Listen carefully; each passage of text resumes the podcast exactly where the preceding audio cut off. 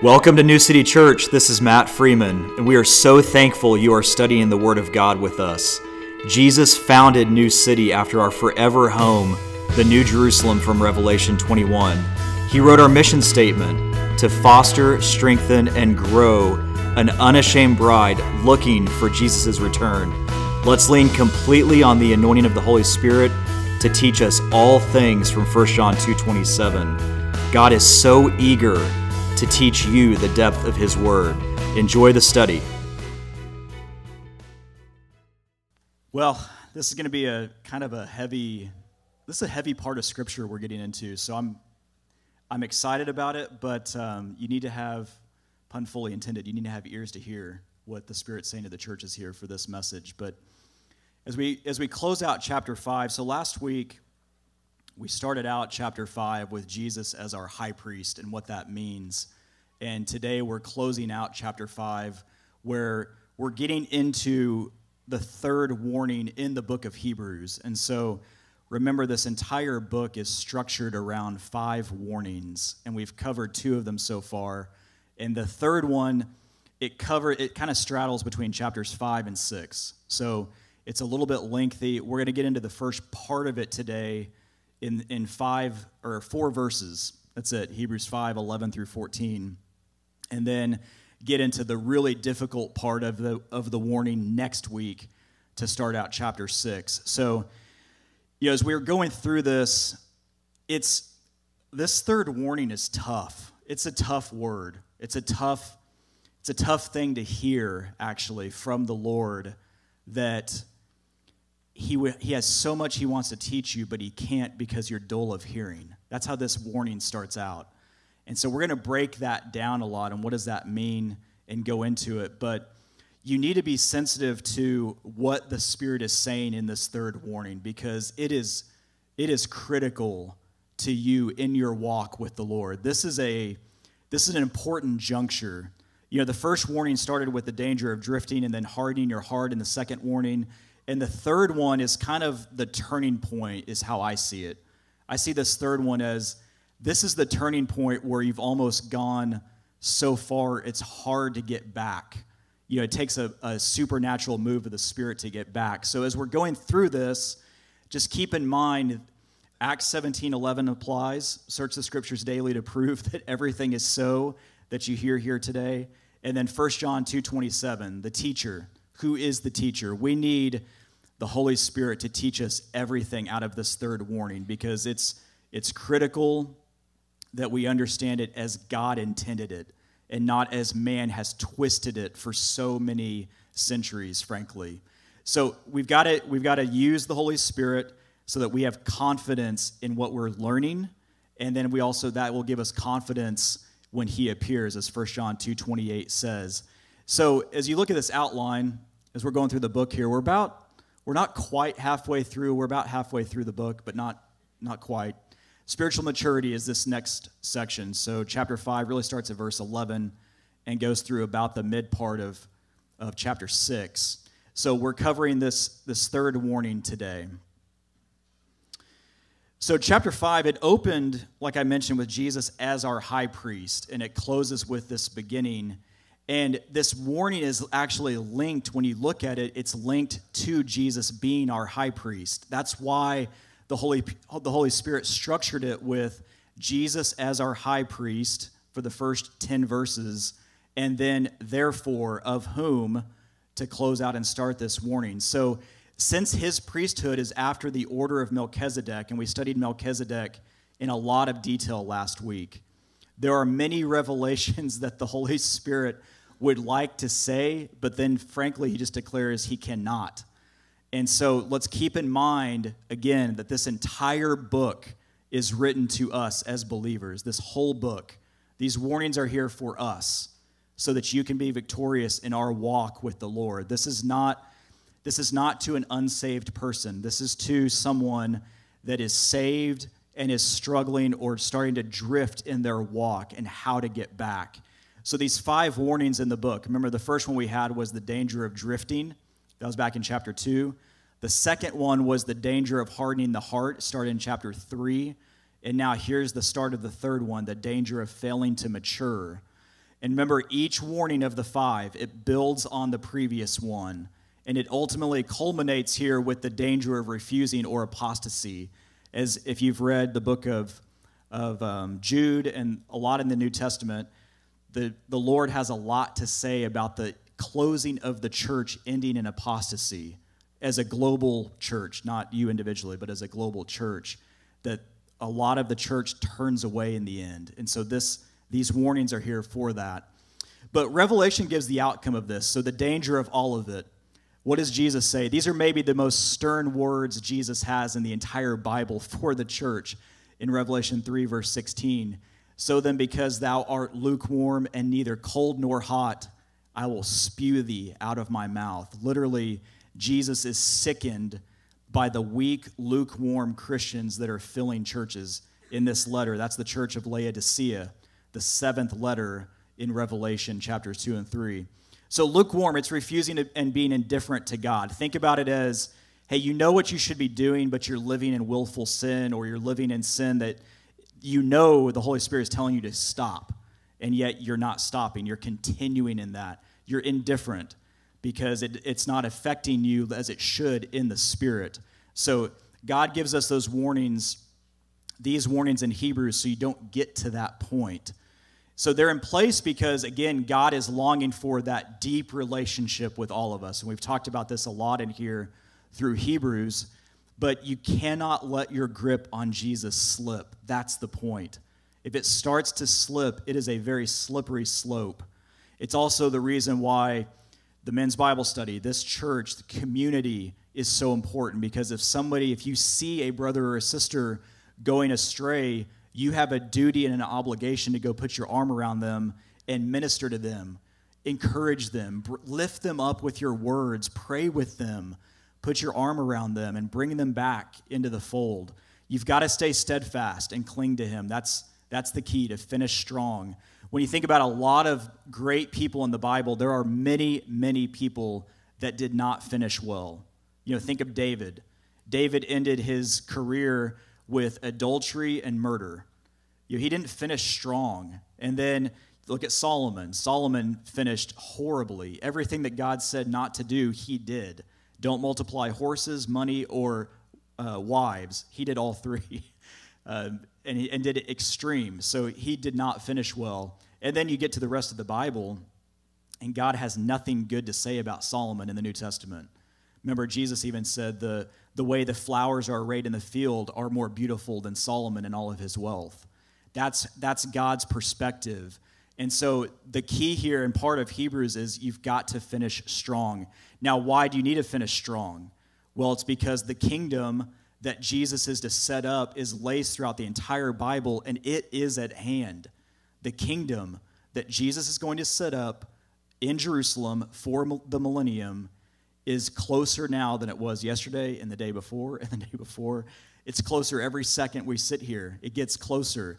But it is the central theme. It's going to take him a thousand years to get this kingdom to offer up to God, that God may be all in all. And that is the goal. So he's going to spend a thousand years doing that, and we go home before that.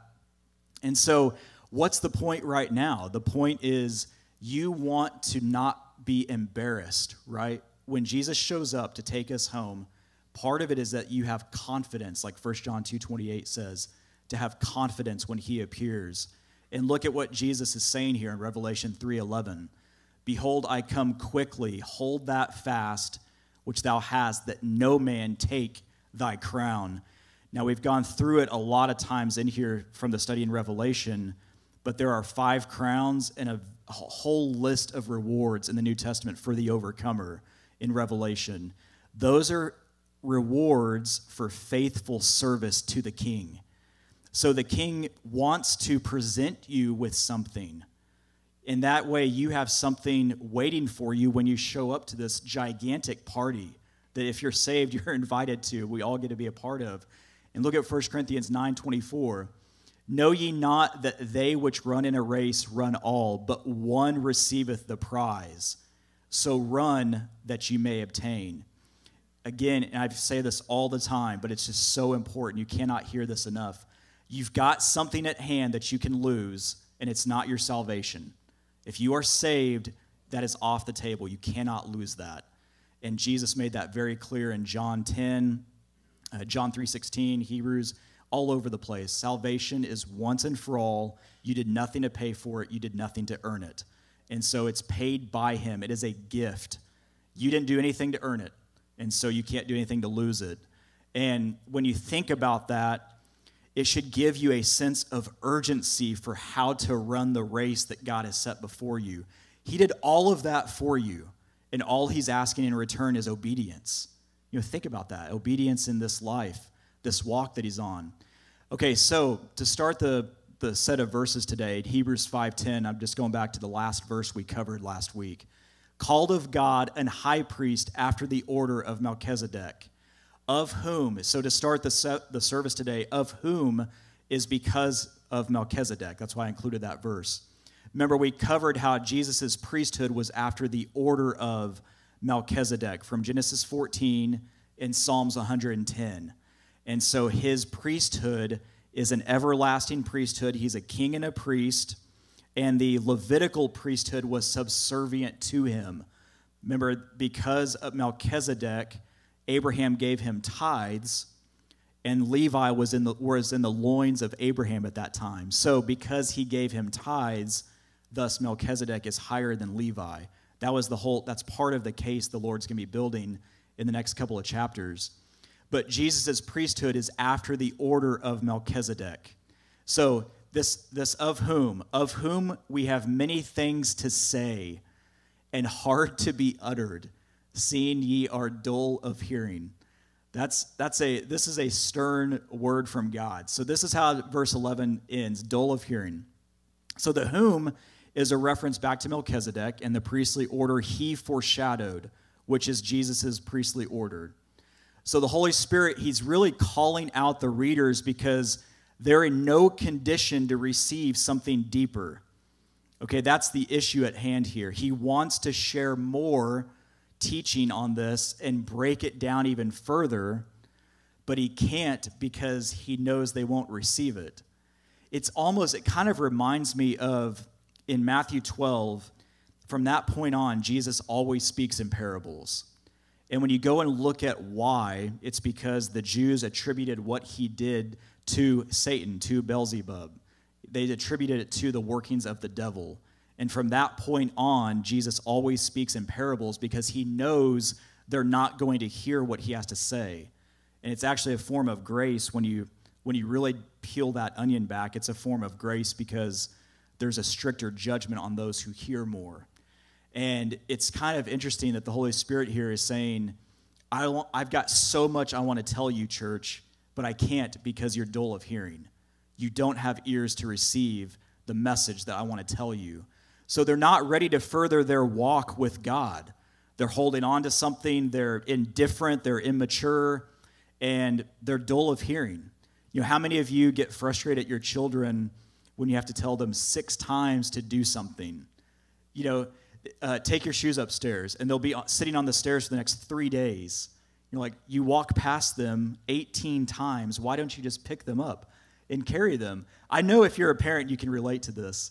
But that's what God is saying, right? He's got so much he wants to say, but we're, we're not going to listen.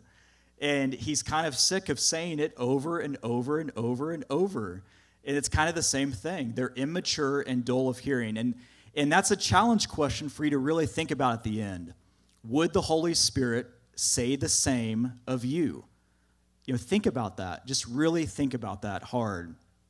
Would the Holy Spirit say, Man, I've got so much for you in your life, but you are just dull of hearing. You're not hearing the call I have on you.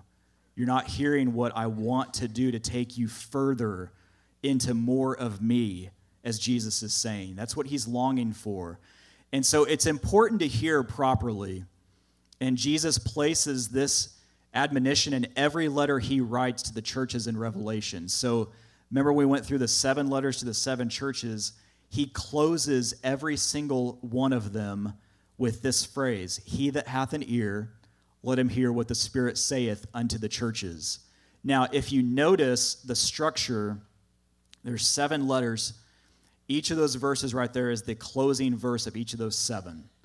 The first three, that plea from the Lord is before it's it's embedded in the body of the letter because then there's something afterwards. To him that overcometh will I give to eat of the tree of life, which is in the midst of the paradise of God, for example. That's Revelation 2 7, the church in Ephesus. When you get down to verse 29, chapter 2, 29, 3 6, 3 13, and 322, it closes the last four letters. The promise to the overcomer is before that. And so there's a structural issue that Jesus did that intentionally. Part of it is because there's a piece of the last four churches still around today.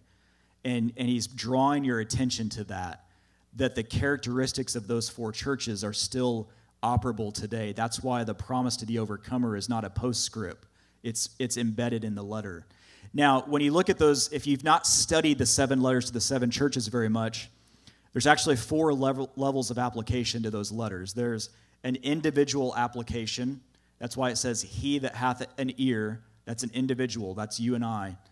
There's a level to every church that's ever existed in the history since the founding of the church in Acts 2 to today. That's why it says, Hear what the Spirit says to the churches, plural. But each of those seven, it really was a real church that really had these issues in that day and time, and Jesus was addressing those local issues. Now, the way, and then the fourth level, the order in which they're written. So they're in modern day Turkey, and they follow an old ancient Roman mail route. So this Roman mail route would go from Ephesus to Laodicea, it would end at Laodicea kind of in this circular fashion. Well, the order of which he wrote those letters, they actually lay out the history of the church in advance. So, about 2,000 years of church history are embedded in each one of those letters as an overarching theme of that period of church history. And it closes with no surprise Laodicea, the lukewarm church that is totally indifferent and Jesus has a call to the individual in that letter, not to the church. It's to the individual. He that knocks, I will open, and I will step in and sup with him and he with me. So it's really important to get the structure of those letters and to see what Jesus has for us in that. They're very prophetic. So if you didn't study that or if you weren't here with us with went through Revelation, I would encourage you to go back and check out those old messages. So, hearing, dole of hearing, you know, hearing is tied to your inheritance in the coming kingdom. And that's why Jesus brings this point up so much because it's so important. Look at Mark 4 21 through 25. And he said unto them, Is a candle brought to be put under a bushel or under a bed, and not to be set on a candlestick? Remember, Jesus has this kind of same discourse too, with a light on the, on the hill can't be darkened. It always reminds me of that, the old uh, joke if it's a lamp, why does it need a shade? Yeah, I don't know. But Mark 4:22, for there is nothing hid which shall not be manifested, neither was anything kept secret, but that it should come abroad. If any man have ears to hear, let him hear. And he said unto him, Take, listen to what he says here, take heed what ye hear. With what measure ye mete, it shall be measured to you and unto you that hear shall more be given.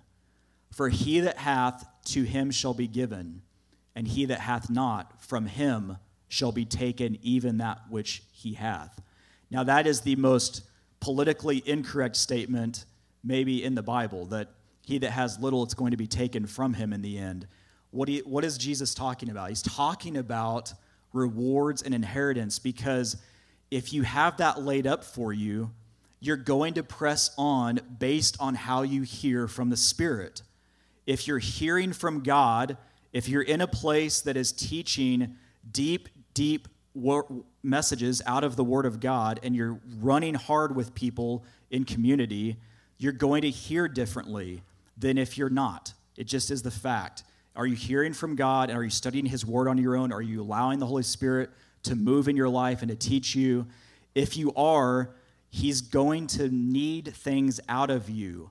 Okay, He's going to need that leaven out of your life. And you're going to live bolder, more courageous, without fear, uh, walking in authority of Jesus, having strength embedded in your children because of how you're praying over them and leading them. It leads to a whole life of fruitfulness for the king. And that's what he's saying here. Because you need to you need to take heed how you hear because there's something laid up for you. More shall be given. Okay? And when we talked about those those crowns and inheritances earlier, I don't believe those are an all-inclusive list in the Bible. The five crowns that are listed, there's probably an infinite number. There may be one, you know, I joke about this sometimes, but there may be there's probably one for making coffee at church in the morning. You know, you did that faithfully for 30 years and there's a crown for you. Praise God. And and it's just, you don't have to do something radical. This is what I want you all to understand. You don't have to do something that is earth changing, it just has to be obedient. Whatever Jesus is telling you, let Him cause the change in the earth with it. You don't have to fill a stadium like Billy Graham to be on this nice list right when you get to heaven. You just have to be obedient. There are people, that's why Jesus said over and over, the first shall be last and the last shall be first because there are people serving the Lord all over the world that I promise you have never heard of and never will until you get to heaven. And you're going to realize, man, look at what this person did or that person. It's going to be incredible, but it's a call to press on. So you're blessed to hear God's word and by keeping what you hear. Look at Luke 11 28. But he said, Yea, rather, blessed are they that hear the word of God and keep it. So there's a two things together there. You have to hear it and you have to keep it. It's not just hearing it. What does keeping it mean? Keeping it means holding it fast into the very depth of your spirit and holding it at the forefront of your mind that it is the filter by which you do everything. There's nothing you do that you're not filtering it by the Word of God. And when you can get to that point in your life, it'll be amazing how decisions are easier. God is talking to you regularly, telling you what to do, where to go, how to act with certain people, how to respond, everything. Again, there's a reward for hearing and keeping what you hear. Look at Mark 4 9. And he said unto them, He that hath ears to hear, let him hear. But Luke 8 18, take heed therefore how ye hear. Again, for whosoever hath, to him shall be given, and whosoever hath not, from him shall be taken even that which he seemeth to have. So it's the same thing from Mark 4 that we looked at a second ago. So take heed how you hear. You know, are you receiving messages for itching ears or deep messages from God's word? And that is a big challenge today in the world we live in. The world would love to give you feel good, seeker friendly messages that make you um, have an, an emotional reaction but have no depth in God's word. And that's the problem. If it's a, a reaction out of emotions, you're being led not by the Spirit. Remember, the Spirit, when you get saved, is now over your emotions. We looked at that at Hebrews 4.12, the, the Word of God, dividing us under the soul and the Spirit. Look at John 8, 47. He that is of God heareth God's words. Yea, therefore, hear them not, because ye are not of God. Now that's hard too to hear. If you've got if you have friends or family members that are not hearing God's word, despite it plainly being spoken to them, there's an issue. There is a spiritual issue of blindness on them. And it's not studying God's word, again, it's a spiritual issue, not a logical one. And so, logically, people try to solve it with their own mind and their own brain all the time, and they, you will fail every time because it's a, not a logical issue, it's a spiritual one. And you want to hear God's word and receive it. So, knowing His word is how you also know His will. Now, this is important. So, when you hear God's word, what is His word? Well, Jesus is the word, we know that. But His word is the contract that you and I live within, right? It's a legal document, it's a legal set of documents divinely inspired by the creator of the universe. And so, when you're living within those bounds, it gives you everything you need to live your life. Everything. What do you do? How do you behave? How do you how do you conduct your marriage? How do you raise your, your family, your children? What do you do with your money? All of that. All of that is in that book, that contract that you're in. So that's His will. The entire Word of God is His will. And this is one of my favorite examples, but knowing His Word, if you're in His Word, it's how you know His will. So this is why, this is one of my favorite examples, and God put this together for me, I don't know, 10 years ago now, maybe. But 1 John 5 14, and this is the confidence that we have in Him that if we ask anything according to his will, he heareth us. Okay, that is a bold declaration from God. If you are praying his will, you have confidence that he will hear you. 1 John 5:14. Now, take that a step further. It's one reason why if you ever pray for someone's salvation, it is so powerful. It is powerful because what is God's will? His will is that all are saved, right? 2 Peter 3 9. The Lord is not slack concerning his promise, as some men count slackness, but is long suffering to usward, not willing that any should perish, but that all should come to repentance. Not willing. His will is that none, none of us perish. And so when you are praying for someone's salvation, you are literally praying the will of God and you have confidence from 1 John 5:14 that he will hear you and act and move mountains for that person. It's why you can tell when people are wrestling, right, with the spirit. You can tell when people are they know they need to get saved, they know that there's something that's missing, they're incomplete, and you start praying for them, right? And all of a sudden it could be years down the road and you've lost total contact with them. But you hear, "Hey, they got saved." They got saved sometime, it could have been three years after that, four years, five years, decades later. It could be next weekend, but it works.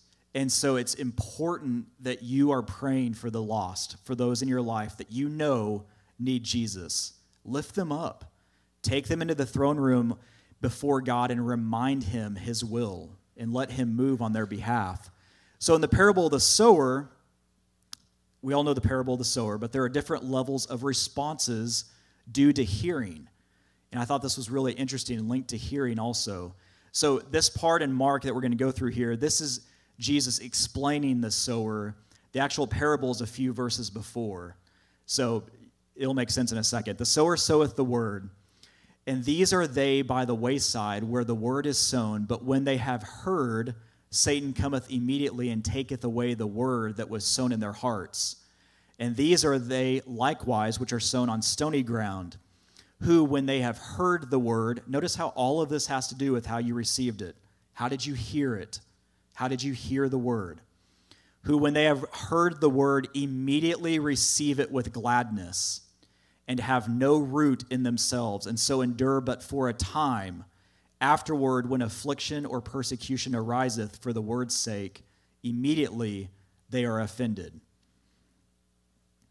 And these are they which are sown among thorns, such as hear the word, and the cares of this world and the deceitfulness of riches and the lust of other things entering in choke the word, and it becometh unfruitful.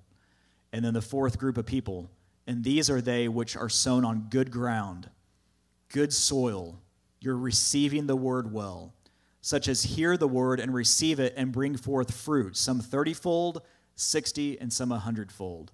So the first group was the word falls by the wayside. And when you go back to earlier in Mark 4, you can see it's the ministers of Satan, the birds, the fowls of the, of the air come and sweep down and take it away. Now, everywhere that you see the fowls of the air like that, doing something like that. Here, Matthew 13 and elsewhere, those are the ministers of Satan, and Jesus makes that point very clear in Matthew 13. But the type, the model of it, is the ministers of Satan. That's why the mustard seed, that parable, the mustard tree is the church, and it grows so big and cumbersome that the birds of the airs lodge in its branches. Those are the ministers of Satan that are then able to infiltrate the church in that parable. But the word falls by the wayside. That's the first group. They didn't hear it well. It falls by the wayside, and Satan comes and just snatches it away. The word on stony ground, it had no depth. It received it with gladness, but there was no depth in their life. And so it withers away the first time persecution or affliction or shutdowns happen. it's the, it's, it goes away right away. Uh, the word among thorns, they're choked out by the riches and cares of this world, right? Again, Satan would love for you to look left and right and not straight ahead. Because when you look left and right, you're constantly comparing yourself to the world. You're always looking at what is somebody next to you doing? How are they succeeding? What's, what's happening in their life? And why is it not in my life? You know, why do they have this and I don't? Whatever it is that Satan is lying in your ear about, he wants you looking around and not straight ahead. Remember what Jesus said? He said, Anyone that puts his hand to the plow and looks back is not fit for the kingdom. He doesn't want you looking back. Lot's wife looked back and turned to a pillar of salt because she was looking longingly at what she was leaving behind.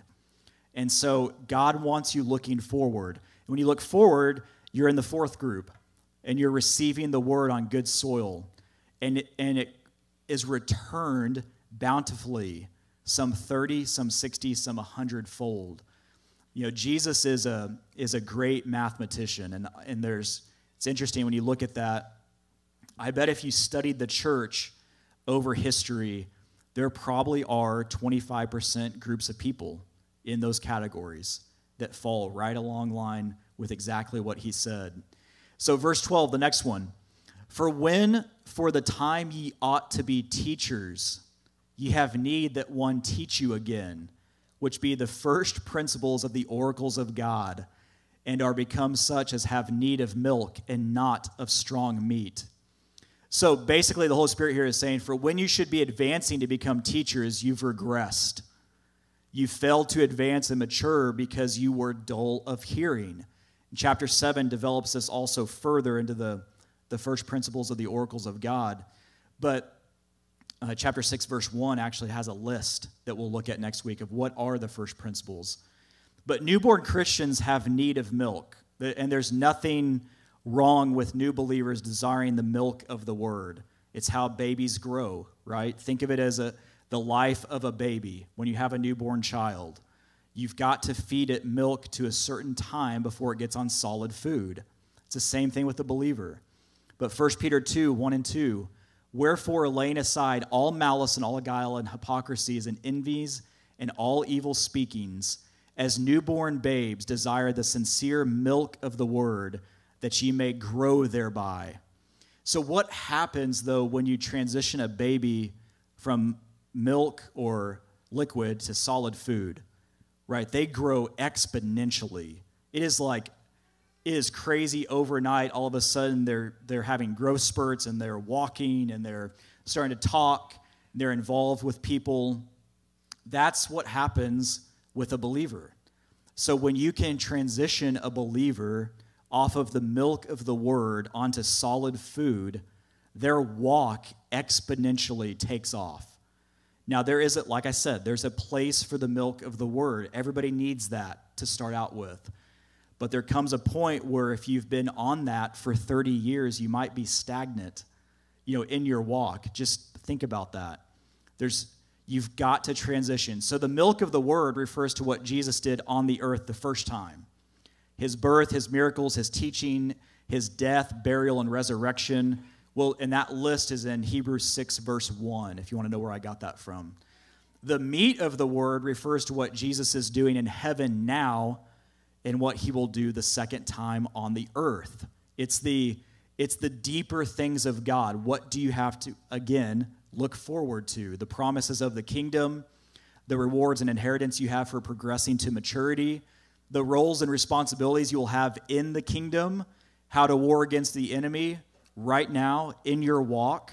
It's amazing to me how many Christians I know and have had around my entire life that were believers for 30, 40, 50 years and yet still struggled with the same thing for decades.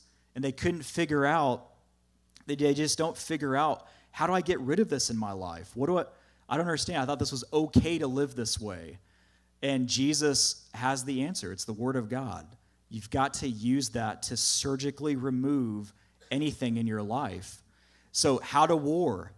praying deliverance, casting out demons, prophesying, healing, allowing the Spirit to overflow in your life, those are all byproducts of going on to the meat of the word. Those are the byproducts. So, verse 13 For everyone that useth milk is unskillful in the word of righteousness, for he is a babe. And so it's a challenge question again for all of us, right? Are you skillful in the word of God? And it's not, you don't, again, you don't need anyone to teach it to you, but 1 John 2 27, he will teach it to you. You just have to give him space and an opportunity to do so. The depth of your walk with Jesus will tell, though, if you're skillful or not with the Word of God, because Jesus is the Word. Remember John 1 1. In the beginning was the Word, and the Word was with God, and the Word was God. So think about these verses. These are really strong verses from the Lord that they're dull of hearing, they're immature, they should have transitioned off the milk of the Word, and now because they're still on it, they are unskillful as a baby. They have no place in warfare. They would just get slaughtered, right? It's essentially what God is saying if, they, if anything uh, massively came up in their lives. So, how do you start to make the transition? It's, it's honestly, it's a willing heart, it's obedience, and it's taking time out of your life to spend with Him. That's where it happens. A lot of growth can happen in church, a lot of growth can happen in Bible study, a lot of growth can happen in your personal time um, with your spouse, but the place where you will grow the most is when you sit down with the creator of the universe on your own and open the Word of God and sit with the author that hung the stars in the sky for you and let him teach it to you and let him tell you exactly what it is in your life that he wants you to do and how to guard up and how to pray for your children, how to war for your kids. I, am telling all of you, there's a war right now in our culture for your children, whether you want it to be or not. And so you've got to have your guard up and know the Word of God. Otherwise, because the enemy is warring for your kids, you need to war just as hard. And it's, a, it's amazing how you see so many families, and I know all of you have friends in this situation that have been believers forever, but there is so much angst in their home. There's strife and there's stress and they're struggling with their kids and they whatever i mean pick something on that list and you just want to kind of shake them you know of there's there's one that can take care of all of this for you and his name's jesus. And you've just got to be willing and obedient. That's it. Willing and obedient. So hebrews 5.14 but strong meat belongeth to them that are of full age even those who by reason of use have their senses exercised to discern both good and evil. So, this word here of full age in the Greek, it literally means full grown, an adult of full age, mature, wanting nothing necessary to completeness. So, you've you have grown up and you're strong in the Lord. You're that doesn't mean you're sinless, but you don't let sin beset and keep a hold of you. You can conquer and step right back out of it. It means that you're walking in confidence, right? No matter what's happening in your life, you have confidence because you know who the provider is, you know who the healer is, you know who the great I am is, and he's got you. The word of use, so of use right here is hexis, and it literally means a habit, whether of body or mind, or a power acquired by custom, practice, or use. It's using the word daily from Acts 17 11. This is not in a war, you do not you do not just pick up the sword and practice one time and then go into battle, right? It's a daily use. And even in between battles, what are they doing? They're back at, at the camp going through training, going through drills, staying fresh. You've got to do this daily. This is not something you do once and then go into war and then figure it out. You've got to do this daily. So, and you do have a great teacher. If you have a great teacher, you can do all of this. And it's hard to succeed as you learn anything without a great teacher, right? But you have the best teacher you could ever ask for. It's Jesus and the Holy Spirit, the comforter. So the teacher, 1 John 2:27. Okay, discernment. So think about this. Even those who by reason of use have their senses exercised to discern both good and evil. Discernment is linked to being mature and of full age in this verse. And discernment is a skill built totally on the Word of God. So there's only one source of truth, right? It's Jesus. John 14, 6. Jesus saith unto him, I am the way, the truth, and the life. So if you don't know the truth, if you're not spending time with Jesus and you don't know the truth, how will you succeed in a world that is full of nothing but lies and deceit? you you will go astray. You will be deceived. You will be led off to the slaughter. um, but Jesus is the truth. And so when you're of full age and mature, you're then able to discern both good and evil. And this is frankly why so many Christians are accepting of gay marriage, abortion, fill in the blank whatever it is. Christians are so accepting of it because they are not of full age and they're not able to discern both good and evil. You cannot tell me you I, I have a lot of people that I love that are okay with abortion, but yet they claim they're a Christian. And that is the greatest contradiction on planet Earth. If you are okay to murder the most sacred of God's creation in the Holy of Holies, you have something off. There's just something wrong. There's been over a billion people murdered since Roe v. Wade. And a billion, think about that, a billion people, that's the entire population of the Western Hemisphere on planet Earth, has been wiped out. And it goes all the way back to the Old Testament. Child sacrifice was a requirement of Baal worship. And it's no different today. Satan has just found a way to twist it so that it's acceptable. Well, they're not really human yet. Well, they don't have a heartbeat yet. Well, they don't have, they're just a glob of cells. You know, whatever their excuse is. And it's amazing because when you think about that, I, I shared this example with, a, with someone one time. But when you think about the greatest miracle, think about this. You have all of a sudden, there's a pregnancy that happens, and you have one cell that's identical. It splits into two. You have two cells that are identical. You have four, and then eight, and then 16, and then 32, and 64, 128, all identical. Every one of them exactly the same. And then all of a sudden, some of those cells start to become a backbone. Some start to become lungs, a heart, a stomach. They start to form bone and muscle and tissues and ligaments. How do they know? Where does that come from? Think about that. That is the most incredible thing on earth. You could, I could stare at these chairs all day and they're all identical and not make a couch. It's just not going to happen. And but yet this happens in the womb in every single pregnancy. And people, scientists have no idea where it comes from. It's because the information has to come from an outside source. And that source is Jesus. It's why when you get injured, your body does the same thing. Some cells, how do your cells know to form muscle tissue where it is, ligaments where it is, to stop bleeding immediately by clotting? That's all from Jesus. He is in every single cell division on the planet of everyone walking the earth. And now that's incredible. That takes some, some skill. but, but people are blinded. They don't, for whatever reason, they've bought into this thing from the enemy. So 2 Timothy 3 5, having a form of godliness, but denying the power thereof. From such, turn away. And that's a, that's a hard verse, too. There's a lot of people filling pews all over the world in church that have a form of godliness but deny the power thereof. So discernment's needed to, so you don't have itching ears. Look at 2 Timothy 4, uh, 1 through 4 here.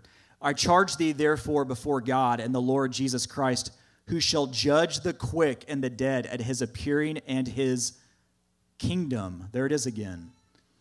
Preach the word, be instant in season, out of season, reprove, rebuke, exhort with all long suffering and doctrine, for the time will come when they will not endure sound doctrine, but after their own lusts shall they heap to themselves teachers having itching ears, and they shall turn away their ears from the truth, and shall be turned unto fables. So, this word here, those are some heavy verses too.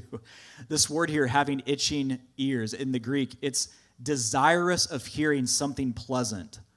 And so you see this all the time, right? How many Christians don't want to hear about, look at 1 Timothy 4 1, just right there, the, the eternal judgment, the judgment of Jesus, and the kingdom. I mean, there's a, there are heavy statements there that a lot of people want to stray away from.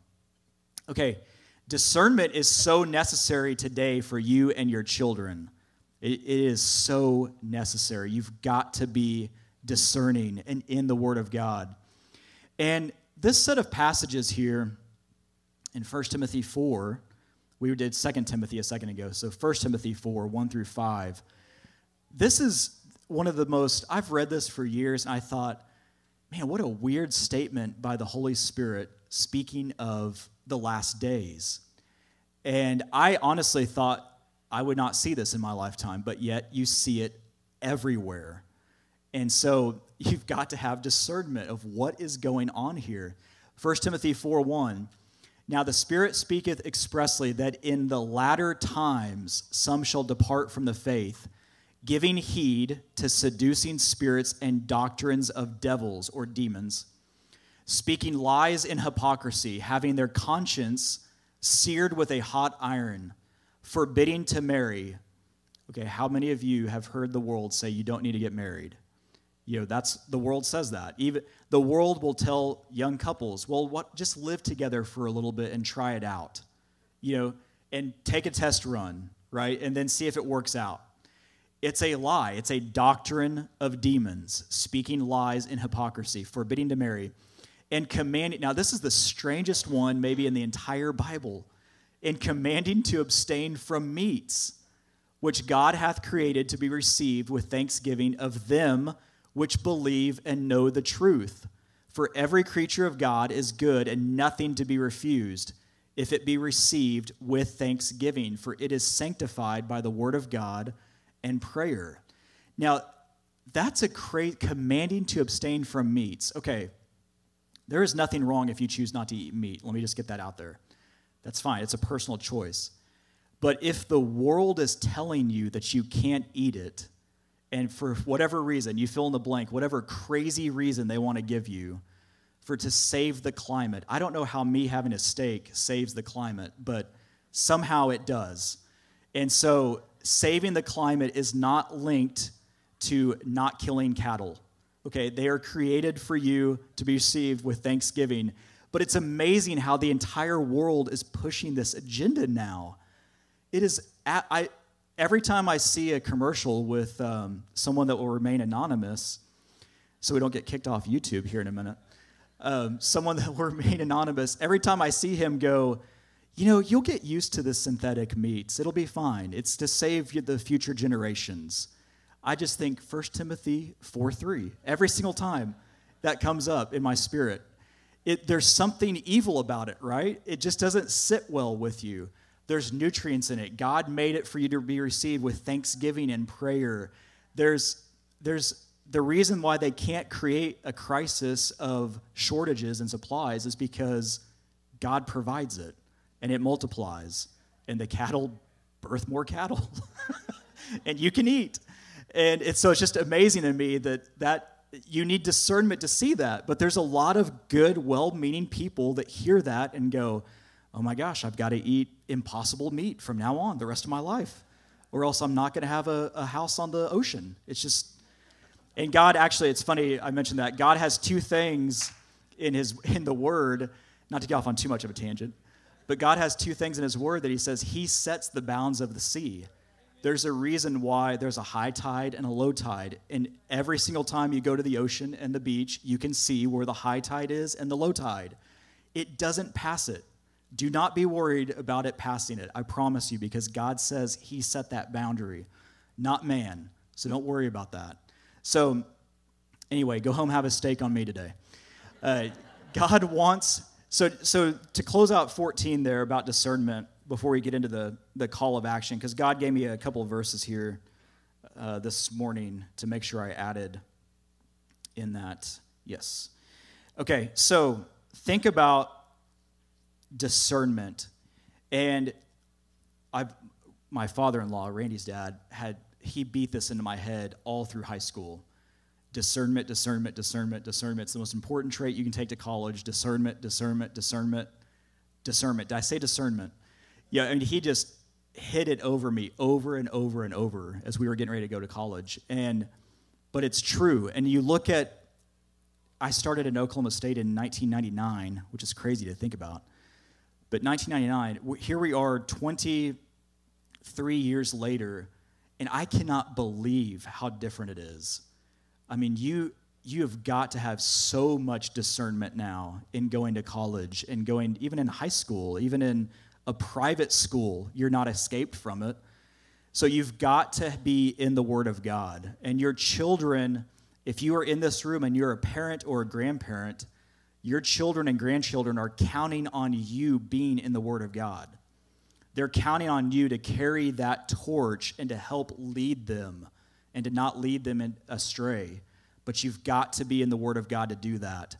And He wants to set you and your children among princes to inherit the throne of glory. That's amazing. Second Sam, 1 Samuel 2 8. He raiseth up the poor out of the dust and lifteth up the beggar from the dunghill to set them among princes and to make them inherit, there's that word again, inheritance, the throne of glory. For the pillars of the earth are the Lord's, and he hath set the world upon them. So think about this too. The Lord gave me this example. In the military, who gets the highest honors? You know, it's the ones that are what? They're the most courageous, they're running into war, they're bold, they're running into the fight, not out of it. Nobody sits in the home base uh, on, a, on a drone, you know, flying something and gets a Purple Heart. It doesn't happen.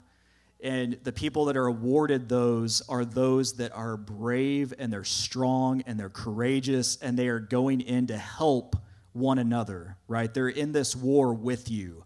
They're the kind of people that you want by your side in a war. And it's the same with us in the Christian walk. You want people by your side that are going to be in it with you, that are in the fight, that are in the battle, that are praying for your children, that are called to a higher place and a walk of obedience. It's one of the reasons why the, the Lord told several of us here to start that prayer team because we've got to foster a community of bonding through prayer. You know, if you can't take time to pray for one another and pray for this church, uh, there are there are maybe some issues there. We need some strength in this church. We need this church needs prayer. Randy and I need prayer. Uh, the worship team needs prayer. People that serve in the kids space need prayer.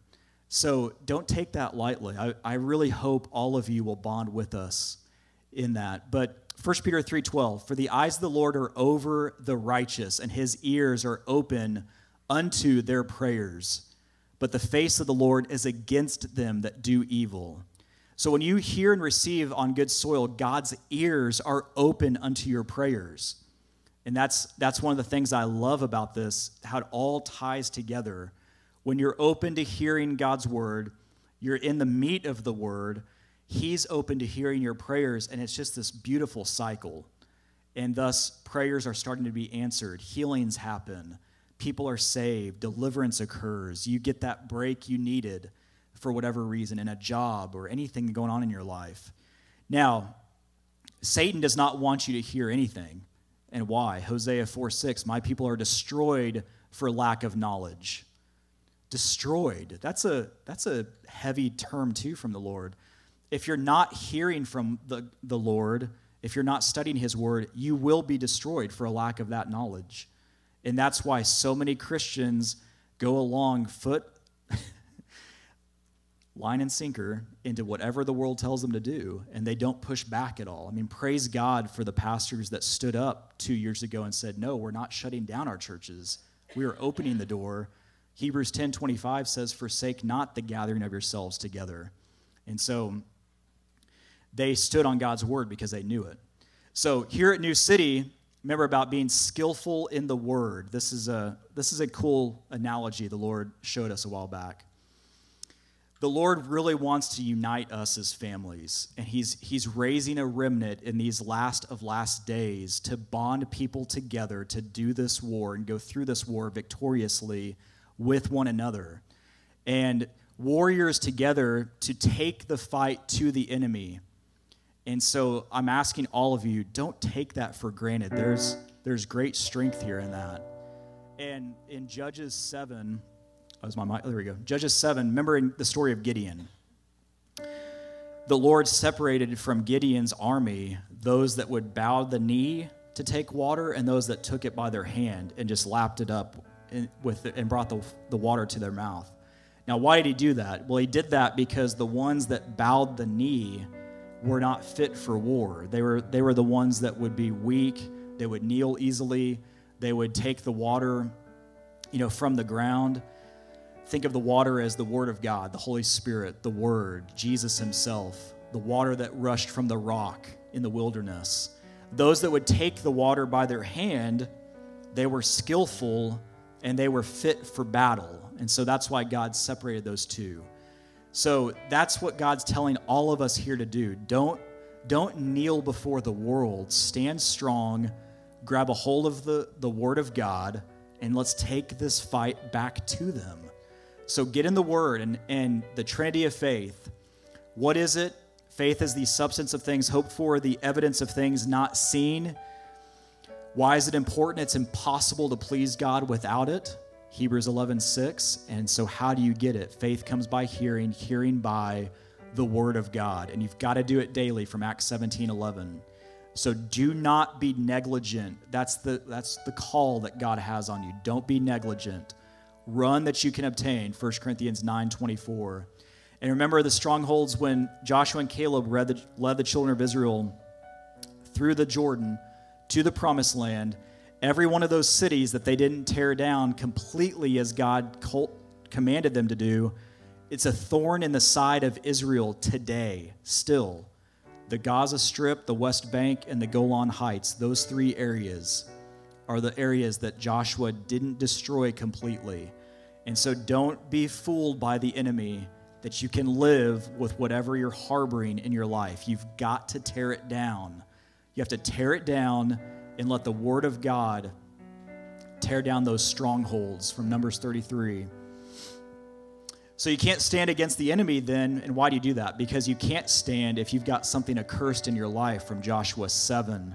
Remember, they were they were destroyed in a battle because they had something accursed still in their lives, and God was not with them in that.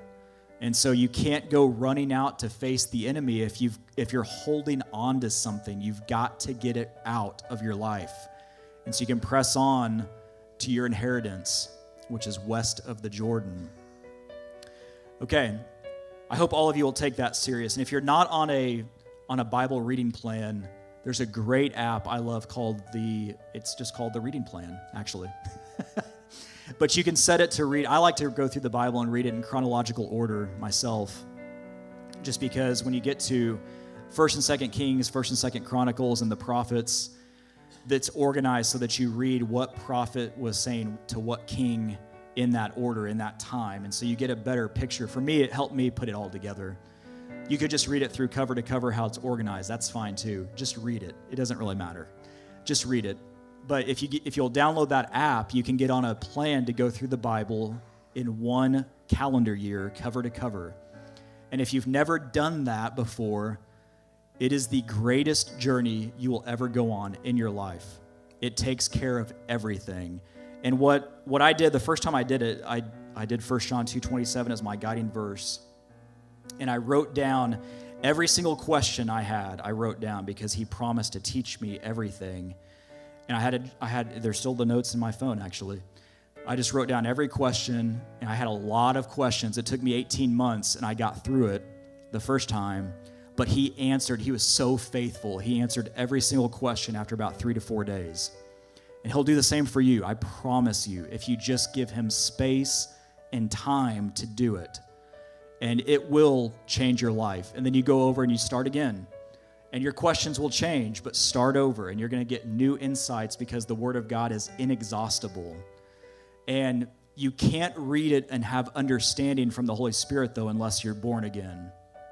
And so, if you're watching this online, if you're here, if you need to be born again, if you need to be saved, it's very simple. It's Romans 10 9. If thou shalt confess with thy mouth the Lord Jesus, and shalt believe in thine heart that God hath raised him from the dead, you shall be saved. It is that simple. And then you you are endowed with the Holy Spirit from Ephesians as an earnest deposit, just like when you buy a house, you put down an earnest deposit. The Lord puts an earnest deposit in you. It's the Holy Spirit. And it's a promise that He will redeem you to Himself at the rapture. That's what that deposit's for, because He's going to take you home. And once you're born again, then you go on the greatest journey of your life of studying His Word and understanding what He has for you for the call in your life. So, with that, I'll close us in prayer. Lord, I thank you so much for this morning. God, thank you for everybody here. Lord, we pray over those that couldn't be here this morning that you be with their families, that you bless them and their time together. God, I pray that your word would resonate in our hearts and our minds as we leave this place. Let it not be something that we just did on Sunday, let it be something that we carry with us from Monday to Saturday. And that, Lord, it's a lifestyle, it's a life of living for you. God, I thank you so much for everything you are pouring out onto New City, Lord. This is your church and your people, and we love you so much. Thank you for this time together this morning, God. Be with us and give us discernment to be of full age to know both good and evil in the world in which we live. In Jesus' name we pray all of these things, God. Amen.